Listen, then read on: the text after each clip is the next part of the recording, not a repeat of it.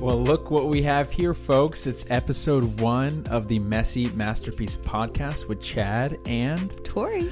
Woo, this is so exciting. Whereas uh, January 1st, we hope so, wherever it is you are.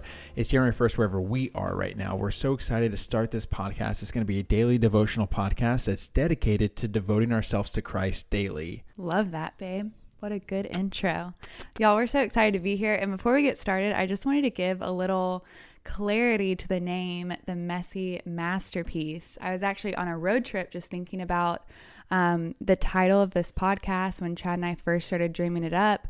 And I was thinking back to the time where I'd look in the mirror and all I would see was all my brokenness. I'd see my anxiety, I would see my shame, I would see all the things I've done wrong, all my flaws. And then God reminded me that in my brokenness and all of my messy pieces, that I was still his masterpiece. And that that was it. I was like, okay, the messy masterpiece because all of us we bring our messiness to the table and God does what only he can do and he makes a masterpiece out of that. Yeah, I love that baby and, and I think we know that with how hard 2020 was on all of us, I can't think of a better way to make sure that we're all equipped for 2021 than to starting our day right with our first fruits or first parts of the day, mm-hmm. to just dedicating ourselves to getting right. Because I know that whenever I spend quiet time in the mornings, I'm not a walking time bomb. I feel like I'm actually yeah. ready for the day. I'm ready to enjoy it. I'm ready to be patient and be kind and be loving to my neighbor.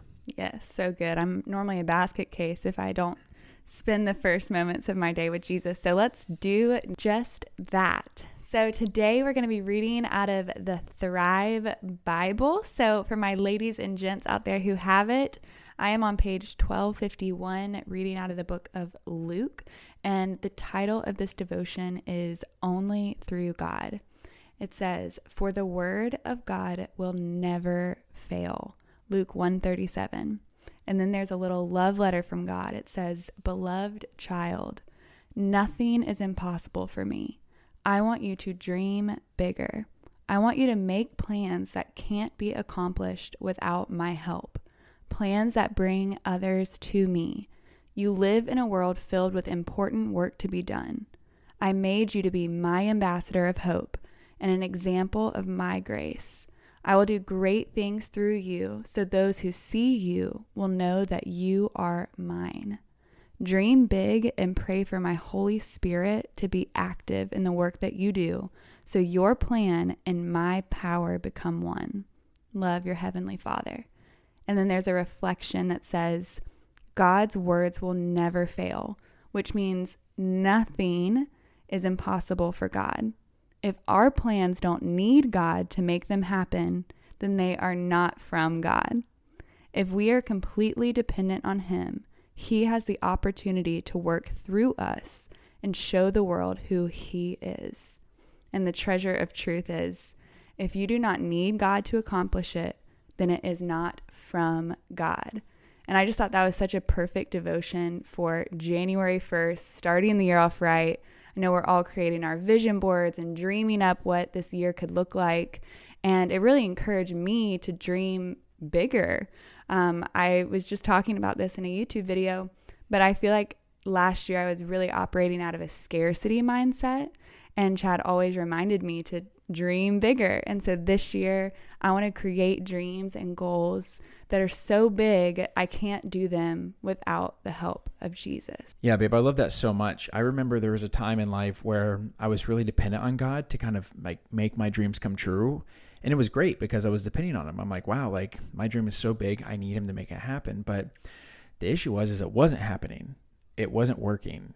I was wondering, God, are you there? Can you hear me? Am I praying right? Am I somehow sinning or how can I pray better? How can I better work God was an actual like mindset that I had. And I remember uh, there's a piece of scripture that really impacted me because I mean, even when it came to like good things, like things like like um, witnessing to someone else or just sharing a good testimony with somebody else. I feel like I put um, this expectancy on it for it to achieve something. And if it didn't, then I felt like, oh, well, God wasn't moving.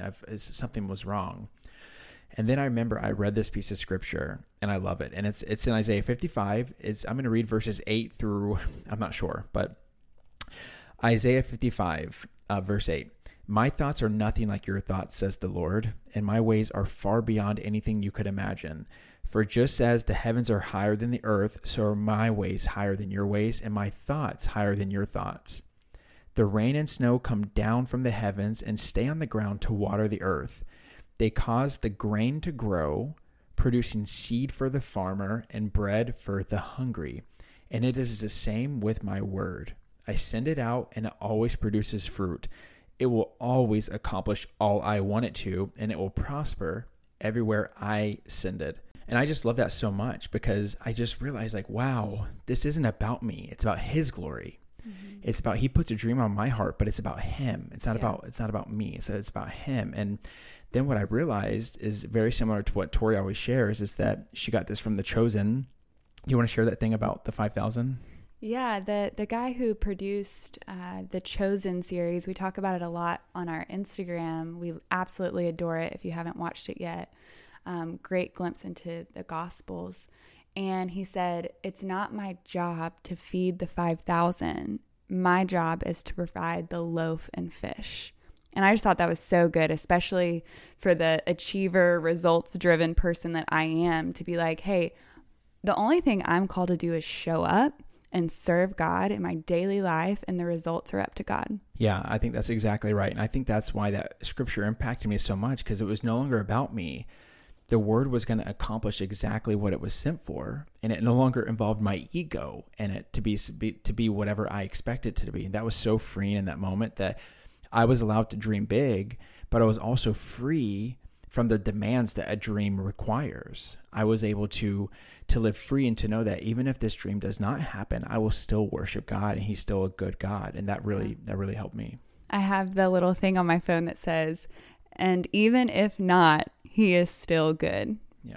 I love that. Well, Thank you all for turning to our first Messy Masterpiece podcast. We're so excited to do these daily with you all. This was so fun. We're excited to meet with you every single morning. And we just also want to encourage you this is not a replacement for your one on one time with Jesus.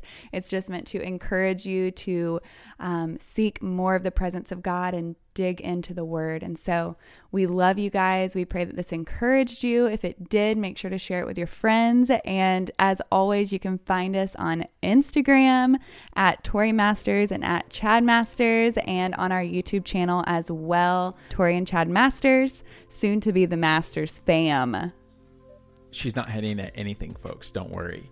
that's not a hint. That's not a hint. Do not receive that as I didn't mean Anyways, it like that. we love y'all so much. So thankful we get to do live with you, and we'll see you tomorrow. Bye.